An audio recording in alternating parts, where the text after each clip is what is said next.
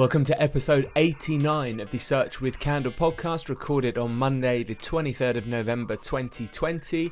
My name is Mark Williams Cook, and today we're going to be talking all about Google Analytics 4, the new GA4.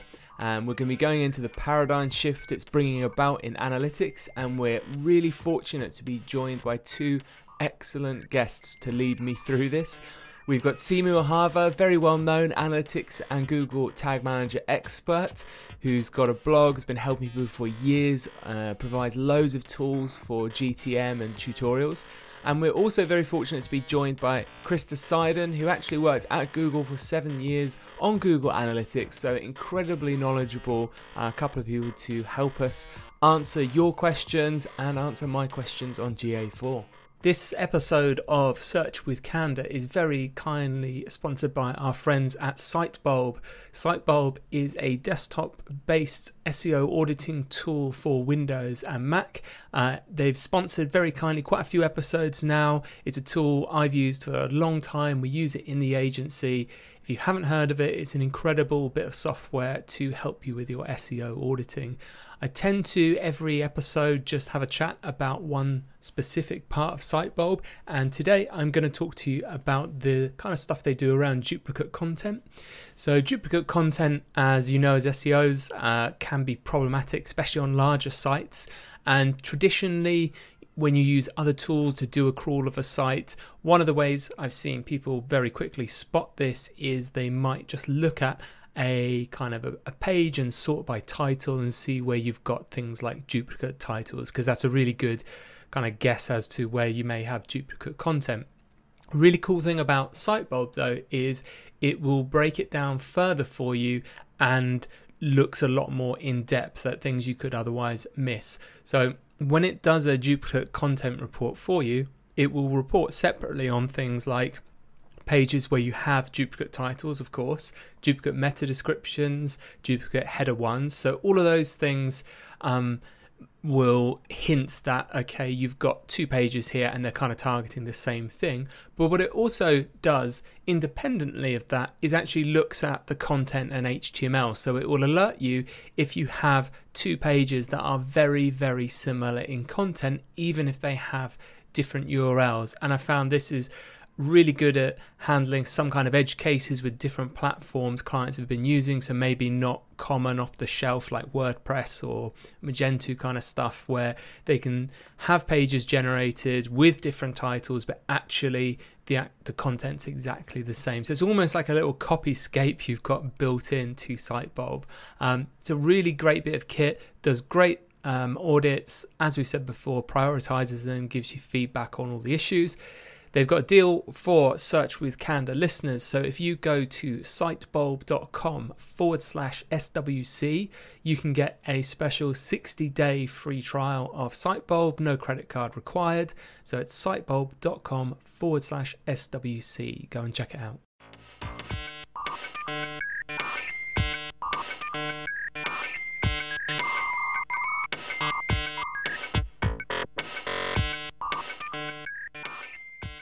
So, as I said today, we are very lucky to be joined by two very special guests. So, firstly, we have Simo Ahava, who is partner and co founder at 8bit Sheep and Google developer expert for Google Analytics and Google Tag Manager. Welcome, Simo. Hey, hey, thanks for having me. And we also are very lucky to be joined by Krista Seiden, who is founder and principal consultant at KS Digital. And you actually used to work at Google as a project manager for Google Analytics. Is that right, Krista? Yeah, I was at Google for almost seven years as both the evangelist for Google Analytics and a product manager for Google Analytics. It was uh, it was a lot of fun. So I don't think we really could have had two better guests for this podcast to talk about GA4.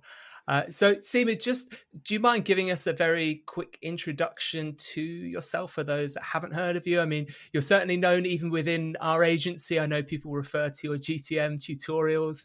Uh, you're referenced, uh, I don't know if you even know, on some of the episodes we've done, especially when I need help decoding what's going on with the latest version of ITP.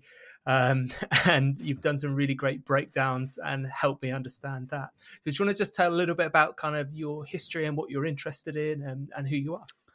Uh, a little bit of oh man, this is so difficult. Um, well, um, yeah, I'm I'm a I'm a developer. Uh, I've worked as a developer for for many years now, um, spe- specializing in analytics since the early versions of Google Analytics. Um, I, I, like to think of myself as a hobbyist first and foremost. I don't necessarily enjoy doing this stuff for a living, but I do love it when I get to write about it in blogs and, and talk about it in podcasts and present it in conferences.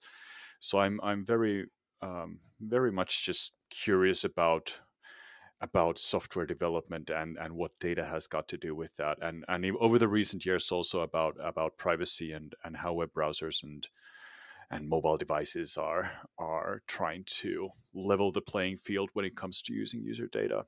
Um, that's about it in a nutshell. I think I, am not going to start boring people with my job history, but I'm a I'm a very I, I love to code and I, I love to talk about that stuff and, I, and analytics has always been a passion project of mine. Brilliant. I think privacy is something we will talk about as well when yeah. it comes to GA4. And uh, Krista, tell us about yourself. Yeah, so I've been around the analytics industry for probably about 12 plus years at this point. Um, it's definitely, you know, as Simo said, a, a passion project for me, um, although I do also enjoy doing it for work. Um, so yeah, it's kept me busy over the years. I've been in several different organizations. I was like Adobe in the early days and then on to a few other places before being at Google, and now I run my own analytics consultancy. It's uh, it's been a lot of fun along the way, and I would say kind of true to my core, I'm a practitioner and analyst. That's how I approach analytics, and uh, yeah, that's that's a little bit about me. Brilliant. This is really exciting because a couple of episodes ago, we were speaking to a very friendly chap called Roman Sadowski, who's head of SEO at Smyths Toys. They get in the tens of millions visitors a month. And we were talking about how they were using analytics to optimize different aspects of their e-commerce business and helping them out with SEO.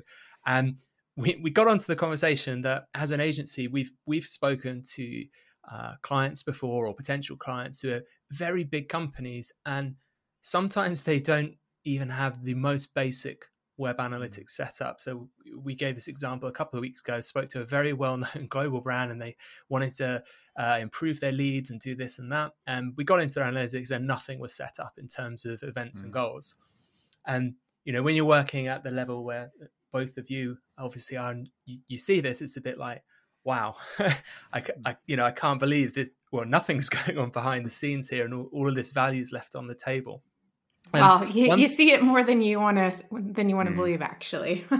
yeah, absolutely. So the, my question to you is: so we've had this kind of GA4 was announced. Uh, I think it's the 14th of October on the the Google blog officially, and we've enabled it on a few uh, profiles. And I think many people like me who have gotten very used to using uh, Google Analytics over the last decade or so, it's quite a shock when you first log into GA4 um, and I can imagine some people in a in a similar boat are almost like, oh no, this is another big thing I've got to learn, right? Because it looks really different when you first log in. What what are your first words of advice for people in this situation?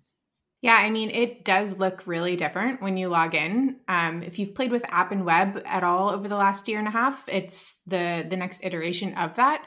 So you know you have a foot uh, a footstep up if you've uh, been playing there. But if you haven't, and GA4 is your first look into this new way of doing analytics, it's definitely going to look different.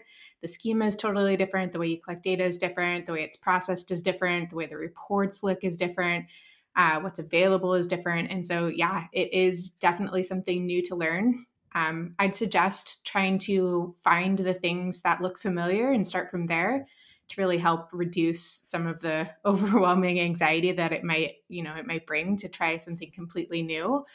But I do think there's a lot of really great resources out there already from people who are trying to help you bridge that gap. So I think that's that's the good news, but definitely something new to learn. The I think the for people getting started and just trying to figure out what, what to do first, for example, and, and not be too overwhelmed, I think there's there's kind of two things about GA4 that really make it spectacular is that when you compare it to Google Analytics, the the base snippet, like the thing that, you know, the long tail of the websites of the world just have that and nothing else. It doesn't really do anything. It just collects the page view and and populates some metrics um, but it doesn't give you the the events and the goals that you mentioned. GA4, on the other hand, has the kind of base package is really complete. It has this enhanced measurement um, mm-hmm. enabled by default, which adds all these um, engagement metrics and and you know video metrics and scroll depth. So it gives you you can be you can be you know I'm I'm brave enough to say this that you can actually be complacent here. You're you're allowed to just install the base stuff and let it collect data for a while, get used to the new data model, get used to the new reports without having to worry your your head about you know the new event event schema or even BigQuery or any of these other tools that GA4 has. So you, you can start really you can start um, really easily. Just just put the base stuff there and, and allow it to do its magic. Yeah, that's a great point. I do think that getting started with GA4 is a lot easier than getting started with Universal Analytics. Mm. Yeah. So it's really interesting what you're saying about that um, better granularity of data you're getting with the base snippet. In Google's uh, announcement about GA4, they gave they outlined several reasons uh, why they're moving to this product. So the first one they gave was Google said there's been major shifts in consumer behavior and privacy driven changes to long time industry standards, and current analytics are not keeping pace. And I'd be really interested. What are your opinions on, firstly, what are those changes in consumer behavior? And what are the privacy driven changes that Google Analytics uh, GA4 is tackling? I'm, I'm just going to veto myself out of this because I, I have no idea what I have no idea what Google means when it uses those words in their blog posts. I have no idea what, what consumer behavior and what a shift in the in the market space is. So somebody smarter than me will have to explain those gobbledygook stuff to me. Oh man, I was going to say this one's got your name written all over it. um, I think the changes in consumer behavior they're talking about are really cross-device uh, enabled. So how you report on users moving from you know desktop to app and vice versa, uh, where GA4 really focuses on tying that user identity across devices.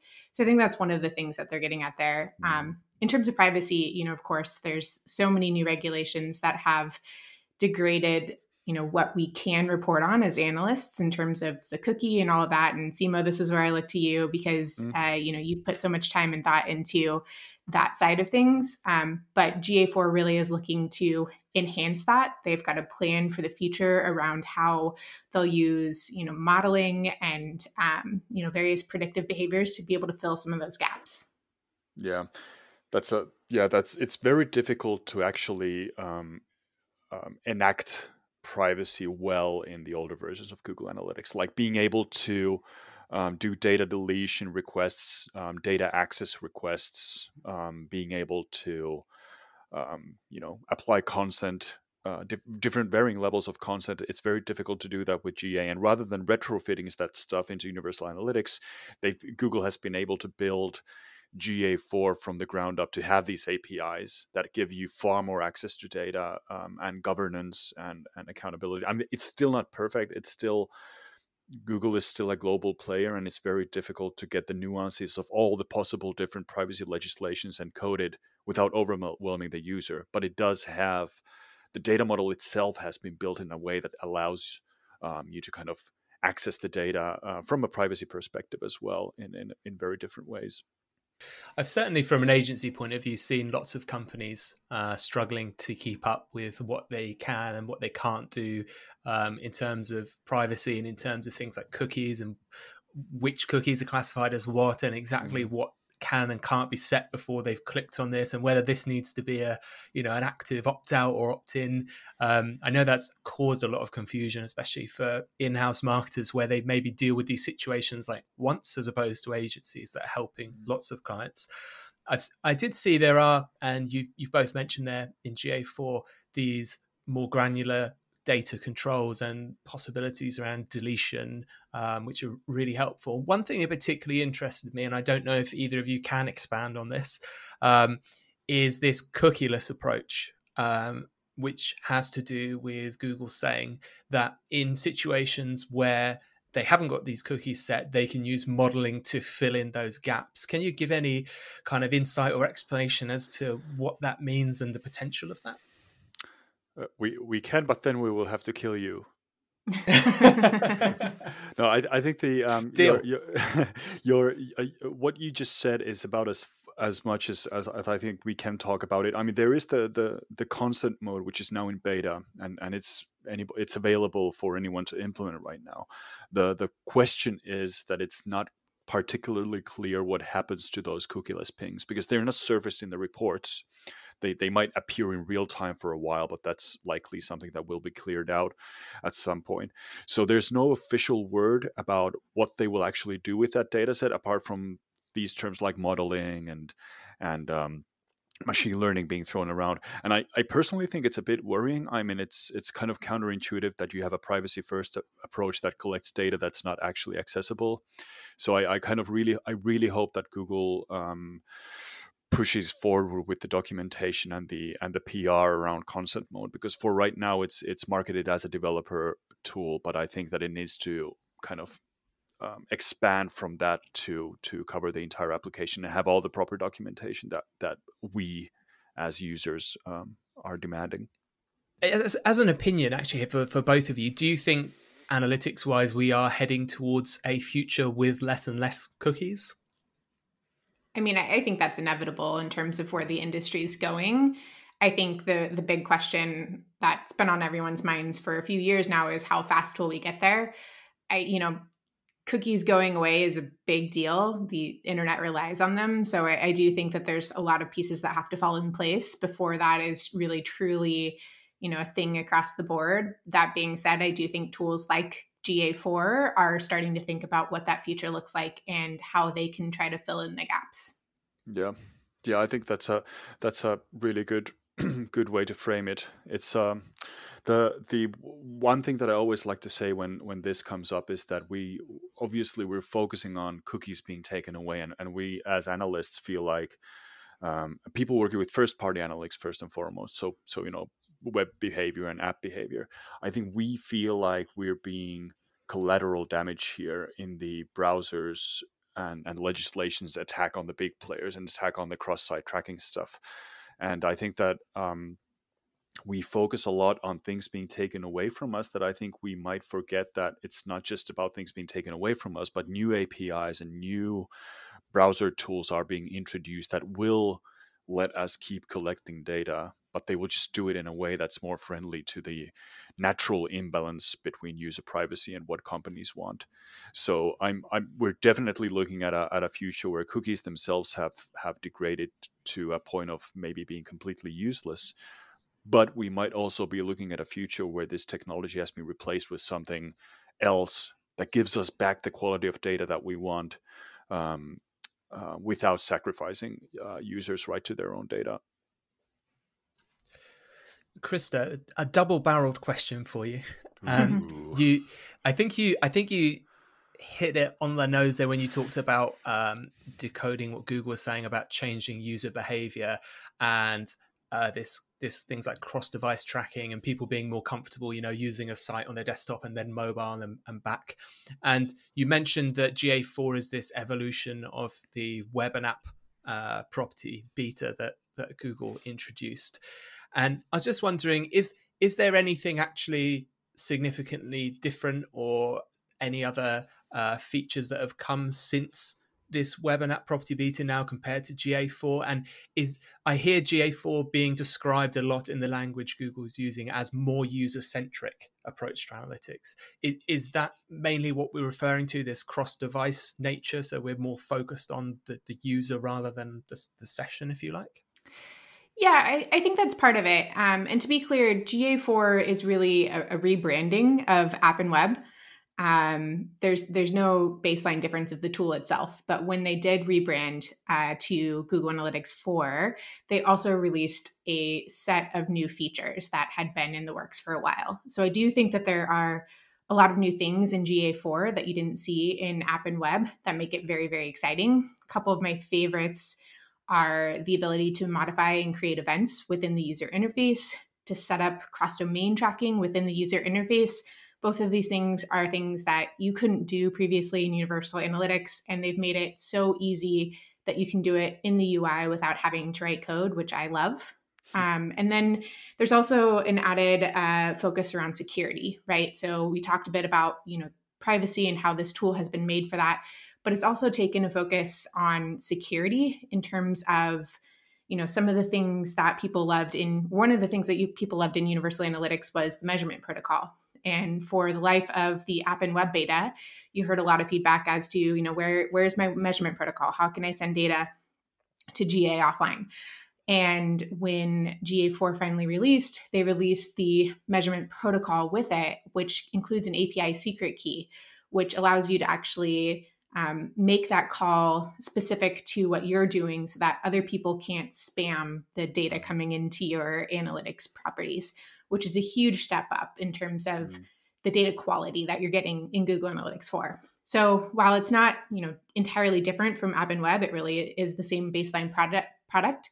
It has built on it significantly over the last month with a lot of new features being released that are looking really exciting for the future. And uh, plus Web is an iteration of Firebase Analytics, right, Krista? Correct. Yeah, yep. so we're, we're looking like a, a, third generation of a, of an analytics tool already in a, in a in a in a sense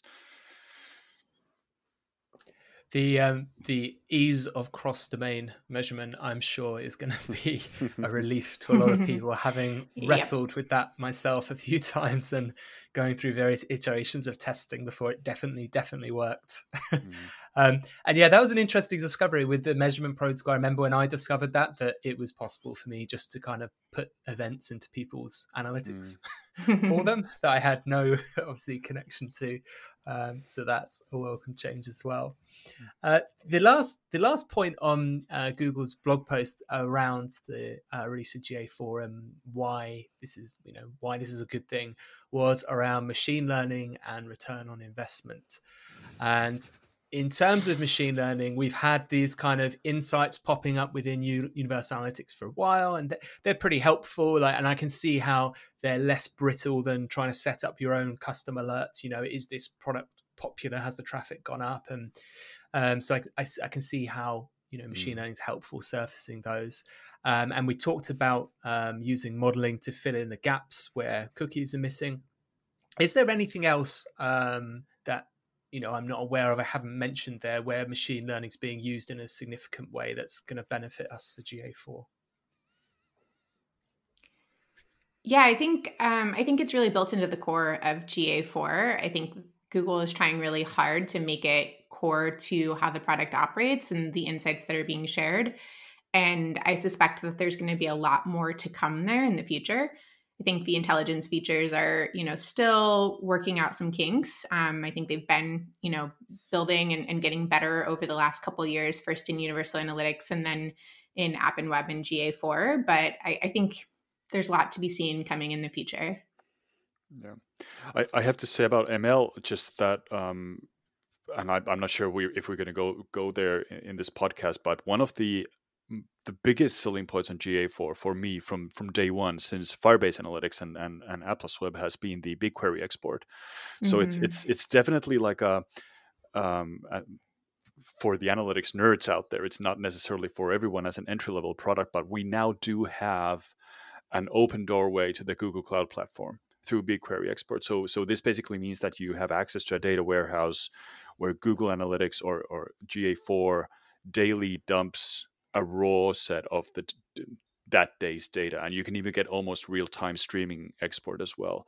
And the thing that bigquery enables is it opens all these components in the google cloud for you and you can actually start doing really simple machine learning stuff by yourself within bigquery itself. So could, there, there's a bigquery ml tool which lets you model with data that you already have. And this is this is super low barrier of entry. I mean obviously you need to take a look at a couple of blog posts and a couple of tutorials but um, I think this is another spin on GA4 being an ML driven tool is that it actually gives you the raw data set that's so fundamental to being able to do this stuff by yourself and get get introduced to the world of of algorithmic um, um, data processing.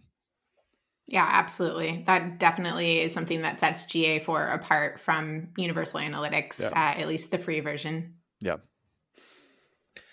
So before we started this podcast, I put out some LinkedIn posts, some tweets asking the SEO and PPC and the general digital community if they have any questions for you both. So I'm just going to throw these out there. Uh, feel free to you know pick one and whether one of you is better to answer these or not. Um, they're pretty random. I filtered them, but we'll just we'll just see what we got. Uh, so, first question from the community is from Glenn van der Linden, and he says he would like your view on how GA4 redefines the analytics market, which could previously be seen, amongst other point of views, as a split between marketing, e.g., Adobe GA, and product analytics, e.g., Mixpanel slash Amplitude. I'll go ahead and jump in here. Um, I've been known to say that I think that over the years, Google has done a pretty poor job of marketing Google Analytics as a tool that can do both marketing analytics mm-hmm. and product analytics. You could absolutely do product analytics with event tracking and, and various other um, you know features within Google Analytics. I've done it myself as a practitioner, but they didn't market themselves that way, and that left a hole um, or perceived hole in the industry for a lot of additional tools to start marketing themselves specifically as product analytics tools. I think the big difference that GA4 brings is that it actually is that event and parameter data model that most of these other tools also operate on. And so it is now directly pushing into that space while also maintaining, you know, Google's power of, of the, the Google marketing platform and, you know, their ad their ad stack uh, for the marketing side of things. So I think it's a really interesting move where they really could become that tool for all of the mm-hmm. teams within within the company if uh, if there is that desire. Brilliant. And second question we have from Sejo George is what are the alternatives you folks recommend over switching to GA4?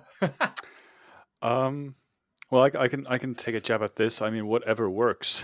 I think um, this is a good time to shop around. Like I'm um, I, I'm I'm a firm believer in in GA4. I think it's a great tool for many purposes. Um, but if you do want to remove yourself from the Google stack, which I think many companies have the incentive to do, um, there are lots of tools right now just so many and you just need to choose which your what is your focus. Like if you want something that you can build by yourself from scratch from data collection to processing to reporting and have full control over it then tools like snowplow analytics come to mind for the kind of the do it yourself crew. Um, if you want a more like from the ground up privacy focused alternative there are lots of privacy first analytics tools. There's tools like Matomo or or piwik which uh, in my view resemble what GA was maybe 10 years ago so they're not from a feature point of view they're not that interesting but they do give you the ownership of that of that funnel. But it's this is um this isn't so uh, I'm not dissing the, the, person asking this, but I don't think this is a very good question because we're talking about tools and not what those tools are needed for. So I don't recommend anybody switching to GA4, nor do I recommend anybody switching over to Snowplow until I know exactly what they what, what their need is and what their purpose is. There's no generic recommendations here here to be given, and I think that in in my view, I think the less you focus on the tool and more on on defining the problem space, um, the easier it will be for you to kind of choose a path for whatever your company wants to do with data. So the right tool for the right job. Yes. I'll, I'll add in my own question from that, which is: Do you do you think it's becoming uh, less realistic for companies now to step outside of the Google owned analytics space with all these. Um, so, Krista mentioned obviously like the ad stack that's with Google, it plays really nicely with Google Ads. And, you know, there's a bit of extra work, isn't there, if you use something like Matomo, mm. hosting it yourself, trying to get everything to play. Um, do you think that's becoming less of an option now? Is it are the use cases where you might choose these other tools becoming fewer? Well, if it is becoming less of an option, then then it's a very worrying situation because then it speaks to the kind of monopoly antitrust claims that have been thrown around. Um, I, I, I do think there's still a considerable population um, who are not who don't care about the integrations. They just want to do that first party analytics really well, like behavioral analytics. And they might want to integrate with other tools like, you know, let's say Hotjar and um, A B testing tools, um, Chartbeat, whatever, and then the mobile stack as well. And for those, they might want a bit more open APIs than that Google than what Google can offer, and maybe a bit more um, transparency to what happens behind the scenes after the data is collected than what Google can offer. So I, I, don't think there's a. I do think that Google has a very very alluring stack for the enterprise. I think it's very very tempting um, to jump in that bandwagon, and I think for enterprises, it's it really is. Um, it really can be difficult to to think about anything else simply because of those integrations. But they do still represent the short tail of of analytics users, even though they might have the most dollars. I think it's a very complete and diplomatic answer. I like that. I have a I have a very specific uh, kind of help question as well. Um, so this is from Frederick uh, Palela, who says, delay in real time reporting, we see that sales are not properly coming in when looking at today's data. We notice that GA is showing more accurate data when looking at today. The next day, GA4 shows the same data as GA, meaning there must be quite some delay in the reporting of GA4. Are we the only ones experiencing this? Uh, for sure, during peak periods like Black Friday, it's crucial to have a good understanding of your data during the day itself. Thanks. This is a really specific one. I just thought I'd throw that out there, see if anyone can can help out Frederic. Krista, can you please fix that delay? um, I mean, I think there's there's a couple things to unpack here. I'm not sure if you know he's actually experiencing a bug or not. I haven't necessarily seen the same delay, but if you're looking at the actual real time reporting, um, it's important to know that it actually it works a little bit different than universal analytics. Um, universal analytics is showing everything kind of as the hits come in whereas within ga4 it's actually showing a view of the last 30 minutes. So you're going to see different data between the real-time reports in terms of what you're actually seeing processed into your um, you know processed reports in uh, either in either property you know, I think that just really depends on kind of hit volume and how fast those yep. are are really getting processed into there. Um, and there are SLAs in place that Google has for the free product. It is um, on the UA side, you know, 24 to 48 hours that you really could expect mm-hmm. that data to come in. Um, and I'm I'm not entirely confident, but I, I think the SLAs are probably similar on the GA4 side. Yeah, I think the the old the old adage of of not trusting today's data is still holds. So I, I wouldn't hang my hat on today's data in the in the standard reports. If you need that good understanding of for periods like Black Friday, then you can enable the streaming export for BigQuery and you'll get almost real time data there. It's it's not a it's a patch, but it's still it's still raw data, and you can you can build your own data studio reports with it or whatever. Yeah, that's a good point. Oh, sorry. I just had one other thing to add um, on today's data is that uh, you know what Simo mentioned is true. It's it's not you know necessarily something that you should always rely on, and part of that has to do with if you're an ads customer, it's got to make that round mm. trip out to Google Ads to see if there's you know attribution to apply there, um, and and that can take some time as well for you know all of that to process. And so today's today's data you know is is is there, but it's not always complete until the next day.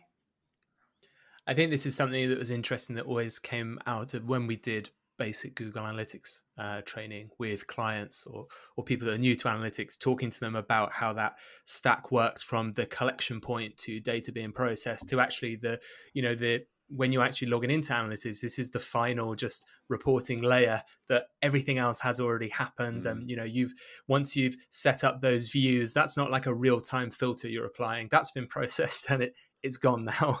Um, yeah. And just talking to them about the actual the sheer scale of what's happening in the background, and you know, yeah, why the data isn't there. You know, two minutes later, all processed and done, and like you say, Krista, these round trips done. Um, yeah. So that's a really nice workaround uh, patch you gave there as well, Simo. So thank you for that. I think that's a, that's a way better answer than I would have given Frederick. To just be more patient. Too. no, that's a that's a, um, that's a good answer as well. we've um you've, we've both talked about um some sort of new features possibilities within GA4, and I think uh, Vasily Dumas here has asked a question, which I think you can both answer. Which, and we'll keep it maybe to one. Which, uh, in your opinion, what are the most important features, or the most important feature that Google introduces with GA4 compared to Universal Analytics? All right, I'll I'll go first. Hmm. Um, I mean, I, have already mentioned a bunch that are are my favorite, but um, they're they're all my favorites. but I think you know, in my opinion, the one that I think is you know the best not necessarily the best but the most useful is actually enhanced measurement because i think it opens up the possibility to track a lot more data out of the box as simo mentioned earlier than you know has ever been possible before meaning that if you are a long tail customer and all you do is implement the ga4 tag on your site you're getting a lot more meaningful data out of the box. And so while there's a lot of fancy new features that provide a lot of additional options, I think it's really great that the baseline of data is being um, you know bolstered within GA4 with enhanced measurement. My my pick is kind of um, not specifically a, so I'm, I'm bending the rules. It's not specifically a feature, but it's a, a fundamental part of the platform. So the just the shift to an event based model rather than a session based model. I is, knew you were going to say that. it's just super, it's just so fundamental. So so having an event or a hit as the core aggregation metric rather than a session is just so um, it's so important considering the future of GA4 because it, it, it enables Google to take like really brave forays into something that's beyond the session. We don't know what that might be yet, but but the session itself has now become kind of a fleeting concept. It's just a parameter on a hit, rather than on Universal Analytics. It's the core aggregation bucket you, you can't do anything without sessions. In fact, if you want to do something with raw data, you first have to unravel those sessions into raw data. So it's um, it's it's it's so significant, and um, I'm I'm not sure if people have yet grasped how significant this is for Google as analytics tools, because it really underlies the entire roadmap as well, not just what we see today in the reports. I certainly haven't grasped how how big that change is yet. to be okay, honest, then, so, then I wasn't then I wasn't dramatic enough. no, yeah. So I actually had a question for you later on, which was um, again for for either of you because I again I've been mm-hmm. reading up about the the differences and yeah the fundamental thing is this event data model has has changed. Do you either of you kind of want to give a little bit more of a, a beginner's intro as to how how and why that's changed and what how that affects implementation because I think lots of marketers that have been using GA until now are very familiar, like you say, with okay, sessions, what do we do on the website? We've got categories, actions, labels, yeah, okay, we'll make these goals. It's all very, you know, that's embedded in what we do. So how should we be thinking about this? I think I did see um, I did see a quote when I was uh, reading some other things you'd written, Simo, about how you didn't accept that we, you know, we should have this old event model and we should be open-minded to this completely new approach. Yeah, maybe I'll I'll start with a high level and Simo can jump in with uh, more detail. Um, so you know, in in Universal Analytics, you have, as you mentioned, page view sessions, all of those kind of things. And you have events, which are a unique combination of category, action, and label. And you can have implementations with hundreds or even thousands of these events because every click that you want to track, every interaction that you're tracking with events is a unique combination of those three dimensions. Um, I myself have done a lot of implementations with, you know, so many events. And this paradigm really flips itself on its head in GA4, where events are now reusable names, right? So you might have something like a property booking app, like say like a booking.com or hotels.com, and somebody searches for a property on there. And when they go to actually view that property, you could send an event called view property, uh, for example. And you would send that exact same event called view property for every event that they're viewing. But you would have parameters to differentiate what they're actually viewing. So you'd have a parameter of you know property name with a value of that actual property name, uh, a parameter of property rating again with the the value that's being collected, and the parameters are what is going to distinguish that. And I think what's really important and needs to be grasped by people is that there are now new limitations around the number of events that you can have. So in the free tool right now, I think it's 500 unique events that you can have. And if you're thinking in the mindset of universal analytics, where you just had a, a unique combination for everything you wanted to do, you're going to very quickly run out of those unique event names. And so you really have to take some time and rethink how you want to go about using your event tracking. But once you do that, I think the possibilities, as you know, Simo has mentioned a few times now, are significantly greater in terms of what you can do. And all of a sudden, you have a much more structured data set that you can now model on, for example. That was a that was a really difficult question, and I can't imagine answering it any better. So I'm, I'm not going to go any deeper.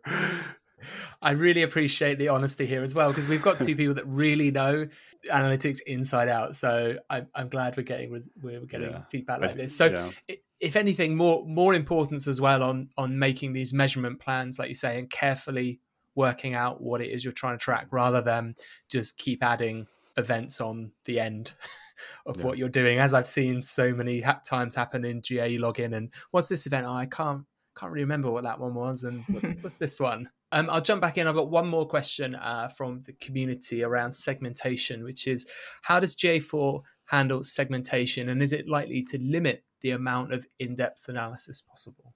Go for it, Simo. uh, oh, oh dear, oh dear. Um, so I'm, I'm just gonna I'm just gonna mention the analysis hub here. Um, yeah. So GA4 does let you filter tables, and it gives you tools to build audiences. So it's it, it revolves around the concept of an audience, where where you can um, kind of similar to how segments work in in in Universal Analytics, you can you can choose to show data in a table based on an audience, for example. But um, I'm not entirely certain that's where the cool stuff happens. Like segmentation is absolutely fundamental to Universal Analytics. It's it's what makes it tick. It's the way that you take the session based model and start kind of building these really complicated questions around it. So it's it's an absolute necessity in UA. Whereas in in GA4, again, because you don't need these kind of shenanigans to access that hit stream data because it's already there thanks to the event model. Um, the, the cool stuff start happening when you start building funnels and you start building pathing. And for that, you need to use the analysis hub, which uh, just as a little sidetrack, if I'm not mistaken, the analysis hub was a feature of Universal Analytics as well, but restricted to paid accounts, right? Yeah. Um, yeah. That's so correct. again, one of these things that we have been afforded for free now. Um, so, I, so I'm, I'm throwing the term analysis hub out there. I'm waiting for Krista to pick it up and, and do something cool with it because this is this is her one of her little children as well. Um, yeah, it is one of my little children. You mentioned pathing; it's near and dear to my heart. Um, when I became a product manager on Google Analytics, it was well known within the Google Analytics team that one of my goals internally was to kill all of the flow reports within Universal mm. Analytics uh, because, in my opinion, they're pretty terrible. Uh, apologies to anyone who uses those. Um, and because I uh, said that so often, I got handed the task of rethinking what pathing actually looked like. And so, uh, pathing in the Analysis Hub was definitely, uh, you know, my baby. I helped build the first versions of that and um, you know i'm biased here obviously hmm. but i think it's a pretty decent tool for actually starting to see how users are going through your site um, and i think it's a really exciting enhancement specifically to ga4 it's not available in universal analytics. I've had personally multiple clients who have told me like this is a really cool thing. I'm really interested in it. How do i get it for universal? And my answer is consistently well you're going to have to start using ga4 to be able to actually use this. And it's one of those features that are really enticing enough that has gotten people to start to look into GA4 more. Wow, we've covered a lot already. I've got more questions from the community, but I'm going to cut it there because we've already got to 40 minutes. And just just tell me tell me one thing. up. Did did yeah. nobody ask? Are we going to get motion charts in GA4? I I didn't have that. No. Okay. Is that something you've been asked a lot, or no? No, I, I don't. I, I, I think I'm the first person in the history to utter those words uh, when we will get motion motion charts in GA4. I mean, I'm pretty sure there's a great YouTube video of Avinash and a few other old school GAers singing about motion charts. That's definitely something for us to search for then at the end of this. Thank you both, Krista Simo, so much for your time. We've covered loads from analysis hub to talking about events limits, this whole events based model, what we can get with the base snippet, and some really high level stuff as to why people might want to think about using GA4. So, both, thank you so much for your time. I really appreciate it. Thanks, Thanks for having Mark. us. Yeah. So we are going to be back in one week's time, which will be Monday, the 7th of December. If you are enjoying the podcast, please tell a friend about it subscribe if you like, link to us. Uh, anything helps, and I hope you all have a brilliant week. Bye bye.